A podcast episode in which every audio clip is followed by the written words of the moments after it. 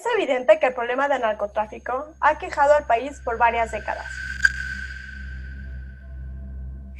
En las últimas dos, la violencia que provoca se ha agudizado y su combate se ha vuelto un impostergable en las agendas públicas de las administraciones federales y estatales.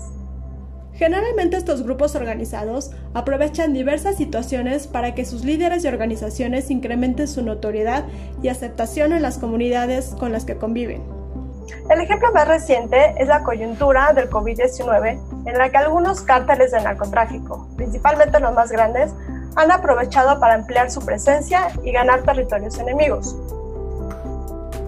En este primer video vamos a ver a grandes rasgos cómo está constituido el mapa nacional en cuanto a la división de los principales grupos delictivos.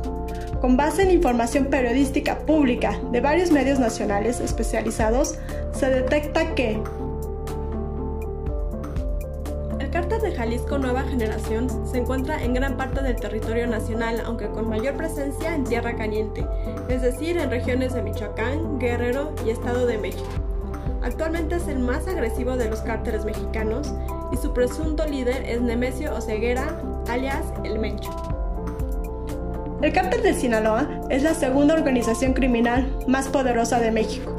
Está encabezado por Ismael El Mayo Zambada, desde la captura y extradición a Estados Unidos de Joaquín El Chapo Guzmán. Pese a la competencia y guerra que ha mantenido con los cárteles rivales, el de Sinaloa es una de las organizaciones criminales más influyentes en el mundo.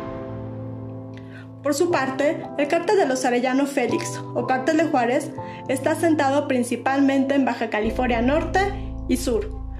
Su presunta líder es Enedina Arellano Félix, alias La Jefa, al día de hoy se enfrentan continuamente en Chihuahua con el cártel de Sinaloa, lo que genera altos niveles de violencia en la región.